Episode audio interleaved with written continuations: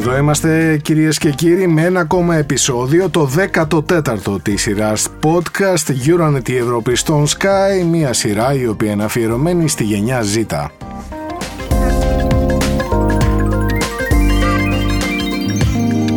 Και σήμερα Κατερίνα Πλατή θα μιλήσουμε για το χάσμα των φίλων, πώς διαμορφώνεται η κατάσταση όταν μιλάμε για την ισότητα των ε, φίλων, πώς επηρεάζει η νομοθεσία την ισότητα και επίσης ε, αν παραμένει αυτή η ανισότητα μισθών για ίδια εργασία. Έχουμε ασχοληθεί ε, πολλές φορές με αυτό το θέμα εδώ από τον Sky, αλλά και τι λέει η γενιά Z για αυτή την κατάσταση. Γεια σου Νίκο Ανδρίτσο και από μένα. Έχεις δίκιο, είναι το χάσμα των φίλων είναι ένα θέμα που στις προηγούμενες γενιές ας πούμε κλισέ φράση, ήταν έντονο, ήταν αρνητικό για τις γυναίκες και εργασιακά αλλά και κοινωνικά. Οι γενιές όμως προχώρησαν και οι άνθρωποι έχουν αλλάξει. Η γενιά Z είναι μια γενιά προηγμένη. Θέλω να δούμε μέσα από αυτό το podcast αν έχει αλλάξει κάτι, αν υπάρχουν περιθώρια να αλλάξει κάτι ακόμα να πάρουμε την άποψη για αυτό το θέμα της κυρίας Στέλλας Κάσδαγλη που είναι στην τηλεφωνική μας γραμμή, είναι συνειδρήτρια του φορέα Women on Top και υπεύθυνη ερευνητικών προγραμμάτων και στρατηγικών συνεργασιών. Κυρία Κάσδαγλη, γεια σας. Ευχαριστώ πάρα πολύ για τη φιλοξενία και για την ωραία εισαγωγή. Δική μας χαρά που είστε μαζί μας, πώς διαμορφώνεται η κατάσταση σήμερα και ιδιαίτερα για τα νέα παιδιά, για τη γενιά Z. Είναι πολλοί οι παράγοντες που συμβάλλουν στη διαμόρφωση της σημερινής κατάστασης. Αφενός είναι ο παράγοντας της χώρας στην οποία ζούμε, η οποία, όπως ίσως τα ξέρετε, είναι σταθερά τα τελευταία χρόνια, βρίσκεται στην τελευταία θέση της κατάταξης του Ευρωπαϊκού Δίκτυου για την Ισότητα των Φύλων. Αυτός ο δείκτη, που ο οποίος ε, δημοσιεύονται τα αποτελέσματά του κάθε χρόνο, βασίζονται βέβαια σε στοιχεία προηγούμενων ετών, δύο ή τριών ετών πίσω, οπότε δεν μας δίνει μια πραγματική αποτύπωση αυτής της στιγμής της επικαιρότητας. Ωστόσο, είναι μια αρκετά αντιπροσωπευτική αποτύπωση της κατάστασης στην Ελλάδα, η οποία με 53,4% όπως είπα, βρίσκεται στην τελευταία θέση της Ευρωπαϊκής Ένωσης. Ο δείκτης εξετάζει διαφορετικούς τομείς της ισότητας και βλέπουμε ότι αυτό που δυσκολευόμαστε περισσότερο στην Ελλάδα είναι η ισχύς, η εξουσία, δηλαδή η πρόσβαση των γυναικών σε θέσεις ευθύνης. Αυτό μπορεί να μην αφορά άμεσα τη γενιά Z, γιατί ίσως είναι ακόμα νωρίς στην επαγγελματική τους πορεία για να έχουν τάσει σε θέσεις ευθύνης. Ωστόσο, δημιουργεί και αποκαλύπτει ταυτόχρονα μια σειρά από άλλες ανισότητες, οι οποίες επηρεάζουν όλους και όλες μας. Μου έκανε εντύπωση το γεγονός που είπατε τελευταία θέση. Έχω την εντύπωση ότι δεν είμαστε ούτε οι γιαγιάδες μας και δεν είμαστε ούτε οι μητέρες μας αυτή η γενιά, η δική μας η γενιά, και πόσο μάλλον η γενιά που έρχεται.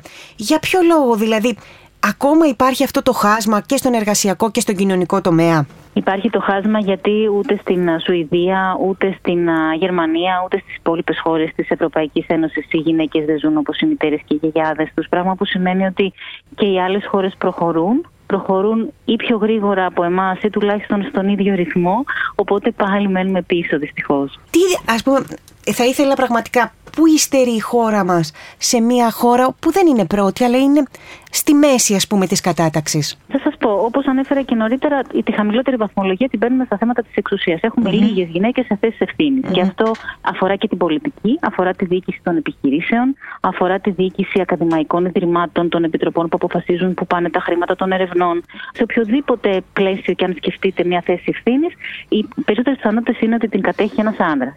Ένας άλλος τομέας στον οποίο υστερούμε είναι ο χρόνος. Και θα μου πείτε 24 ώρες έχουμε όλοι, πώς μπορει να υπάρχει ανισότητα στο χρόνο. Όμως η χρήση του χρόνου ανάμεσα σε άνδρες και γυναίκες στην Ελλάδα είναι πάρα πολύ διαφορετική. Ξέρουμε ότι οι γυναίκες επιφορτίζονται σε μεγαλύτερο βαθμό με τις ευθύνες φροντίδας στο σπίτι και γι' αυτό οι άνδρες έχουν περισσότερο ελεύθερο χρόνο και περισσότερο χρόνο να αφιερώσουν στην επαγγελματική τους ανάπτυξη. Και Εδώ όμως, κυρία Κάσδαγλη, ναι. μιλάμε για το ναι. αυτονόητο. Δηλαδή, μιλάμε από τη μία για τις ε, ίσες ευκαιρίες ανέλυξης που μπορεί να έχουν δύο εργαζόμενοι στο περιβάλλον εργασίας, να εξελιχθούν δηλαδή στην ιεραρχία. Και από την άλλη, μιλάμε επίσης για το αυτονόητο, για μια ίση αμοιβή, μιλώντας για ίση εργασία. Ε, και αυτό το αυτονόητο δεν μπορούμε να το καταρρύψουμε. Βέβαια, δεν είναι ένα αποκλειστικά ελληνικό πρόβλημα, αλλά είναι ένα πανευρωπαϊκό πρόβλημα. Έχει πολύ ενδιαφέρον που αναφέρεται το θέμα της μισθολογικής ανισότητας. Να πούμε καταρχάς ότι η Ελλάδα βρίσκεται χαμηλά στον δείκτη μισθολογική ανισότητας. Έχουμε ένα μικρό μισθολογικό χάσμα. Αυτό δυστυχώς δεν είναι λόγος να χαιρόμαστε, γιατί κατά κύριο λόγο αυτό το μικρό κενό, το μικρό χάσμα, οφείλεται στο ότι έχουμε πολύ χαμηλά ποσοστά γυναικείας απασχόλησης. Πράγμα που σημαίνει ότι οι γυναίκες που θα αμείβονταν λιγότερο δεν δουλεύουν καθόλου. Βλέπουμε λοιπόν ότι υπάρχει ένα κενό το οποίο είναι ψευδό χαμηλό, ένα χάσμα που είναι ψευδό χαμηλό. Βλέπουμε ότι αυτό το χάσμα διευρύνεται όταν οι γυναίκε κάνουν οικογένεια, γιατί από εκεί συνήθως ξεκινάει η μισθολογική ανισότητα. Ωστόσο, η μισθολογική ανισότητα έχει σχέση και με αυτό που αναφέραμε στην αρχή, ότι οι γυναίκες κατέχουν λιγότερες θέσεις ευθύνης, που είναι και οι υψηλότερα αμοιβόμενες. Μάλιστα. Κυρία Κάσδαγλη, ευχαριστούμε θερμά για τη δική σας παρέμβαση στο σημερινό επεισόδιο podcast. Και εγώ σας ευχαριστώ. Να είστε καλά. Ήταν μαζί μας η κυρία Στέλλα Κάσδαγλη, συνειδρήτρια του φορέα Women on Top.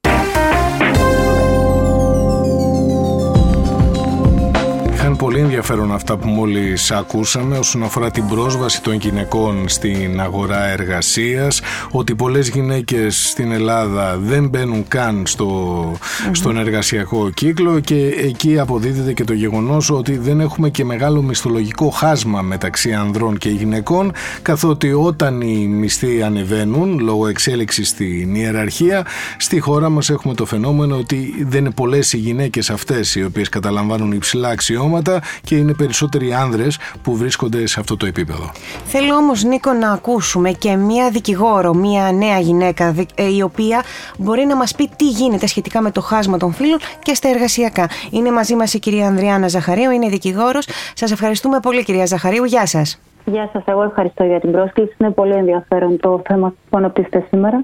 Αν μπορούμε να πούμε για τις διακρίσεις λόγω φύλου στον εργασιακό χώρο σε ό,τι αφορά την Ελλάδα, το 67% των γυναικών έχει βιώσει διακρίσεις στο μία φορά στη ζωή τους. Πολύ ενδιαφέροντα είναι άλλα στοιχεία που μας έρχονται έτσι, σε ό,τι αφορά τις διακρίσεις στον εργασιακό χώρο. Δηλαδή, η χώρα μας κατατάσσει τα τελευταία χρόνια σταθερά στην τελευταία θέση του Ευρωπαϊκού Δίκτυου για την Ισότητα των Φύλων. Είναι πολύ κάτω από το μέσο όρο. Αν αναλογιστούμε ότι ο μέσος όρος είναι κάτω στο 67 με 70%, η χώρα μας είναι στο 51%. Εσείς ως δικηγόρος έρχονται υποθέσεις, έχετε ανθρώπους οι οποίοι στο γραφείο σας γυναίκες οι οποίες σας μιλάνε για αυτό το πρόβλημα, δηλαδή έχουν θέμα στην εργασία τους προκειμένου να ανελιχθούν ή να έχουν μια μισθολογική ισότητα; Κατά βάση συμβαίνει αυτό κυρία Πλατή.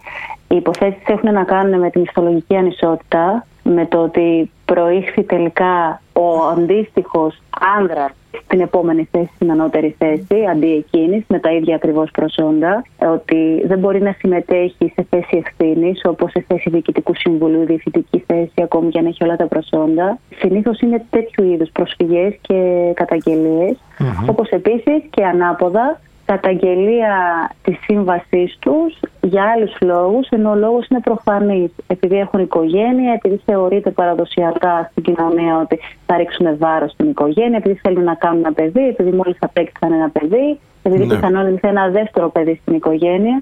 Είναι αυτό που πολύ συχνά συζητούμε και στους νομικούς κύκλους, ότι στη γυναίκα συμβαίνει το εξής. Μικρή δεν έχεις εμπειρία. Δεν σε παίρνουμε αν είσαι σχετικά μεγάλη, έχεις εμπειρία, θες να κάνεις οικογένεια. Δεν σε παίρνουμε. Και δεν εννοούμε μόνο δεν σε προσλαμβάνουμε, δεν ανεβαίνεις και εργασιακά. Δεν, δεν, δεν ανεβαίνεις mm-hmm. ανώτερες θέσεις. Αν πάλι δεν έχεις κάνει οικογένεια, δεν σε παίρνουμε γιατί πιθανόν να, να μείνεις πολύ καλή στη δουλειά γιατί δεν έχεις εξισορρόπηση της ζωής μεταξύ προσωπικής και επαγγελματικής. Αυτή τη διάκριση δεν τη βρίσκουμε στους άντρες, τη βρίσκουμε μόνο στις γυναίκες. Και ναι. συμβαίνει ακόμη στην Ελλάδα, έχουμε 2022 και είναι το περίεργο. Η νομοθεσία βοηθά προκειμένου να γεφυρωθεί αυτό το χάσμα, κυρία Ζαχαρίου; Ξέρετε κύριε Ανδρίτσε, η νομοθεσία παρακολουθεί τις εξέλιξεις της κοινωνίας. Η νομοθεσία που έχουμε αυτή τη στιγμή λοιπόν στο εργατικό είναι πιο γενική, αφορά προηγούμενες δεκαετίες και έχουμε και ένα συνδυασμό με το Σύνταγμα και την ισότητα των δύο φύλων, την ελεύθερη ανάπτυξη προσωπικότητας, δηλαδή το άρθρο 2 και το άρθρο 5. Αυτά τα δύο σε συνδυασμό είναι αυτά που αφορούν σε αυτές τις υποθέσεις. Όμως, τι θέλω να πω με αυτό που προείπα, ότι Πρώτα βλέπουμε τα χάσματα, βλέπουμε τις διακρίσεις. Στατιστικά λοιπόν γίνονται αρκετές οι αναφορές, οι προσφυγές, οι αγωγές, προσβολές προσωπικότητας ή οι καταγγελίες. Και μετά έρχεται ένας νόμος να καλύψει αυτό το κενό. Άρα, αυτή τη στιγμή που μιλάμε, είμαστε με τους νόμους των παλαιότερων ετών, των παλαιότερων πιθανών δεκαετιών και δεν μπορώ να πω ότι καλύπτουν ακριβώς την κοινωνική ανάγκη που υπάρχει το 2022. Τώρα, όσον αφορά τα νέα παιδιά, τη γενιά Z, φαντάζομαι ότι αντιμετωπίζουν ανάλογα προβλήματα, γιατί μας περιγράφατε πριν αυτό το κύκλο ότι αν δεν έχεις εμπειρία δεν προσλαμβάνεσαι, αλλά για να αποκτήσεις εμπειρία πρέπει από κάπου να αρχίσεις. Τι γίνεται με τα νέα παιδιά, με τους νέους ανθρώπους; Η γενιά Z είναι εκείνη η γενιά που γεννήθηκε μεταξύ του 1995 και του 2010. Εκείνη η γενιά λοιπόν έχει μεγαλώσει με την τεχνολογία. Η τεχνολογία έχει διευρύνει θέλοντας και με τους οριζοντές, κάτι που δεν το είχαν οι προηγούμενες γενιές. Έχει πολύ μεγαλύτερη κατανόηση στη διαφορετικότητας, μεγαλύτερη κατανόηση. Έχει έρθει, είναι η γενιά που έχει έρθει στην εποχή της η ανοχή και η κατανόηση των diversity. Αν λοιπόν μπορούμε να αποδεχθούμε οτιδήποτε είναι διαφορετικό από εμάς, σκεφτείτε πόσο πιο εύκολο είναι να αποδεχθεί αυτή η γενιά και οι επόμενες πια αυτή τη βασική που λέμε διάκριση των φύλων που είναι ό,τι πιο γενικό κοινωνικό φαινόμενο.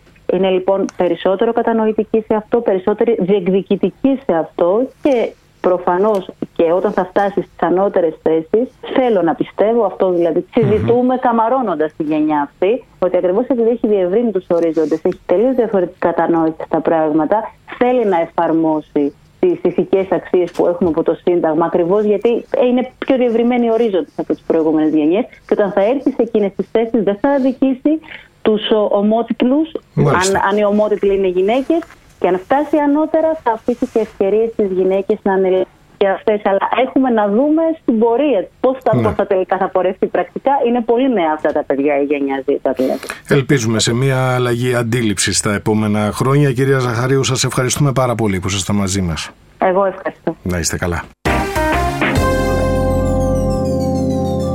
Ζητούμενο λοιπόν Κατερίνα αυτή η αλλαγή αντίληψης που ελπίζουμε, ελπίζουμε να έρθει κάποια στιγμή για να μην συζητάμε ξανά μετά από ορισμένα χρόνια πάνω στην ίδια βάση που συζητάμε σήμερα. Και η γενιά ζήτα, αυτό που είπε και η κυρία Ζαχαρίου, είναι ότι τελικά ίσως είναι η γενιά που θα αλλάξει αυτά που είπαμε και προηγουμένως.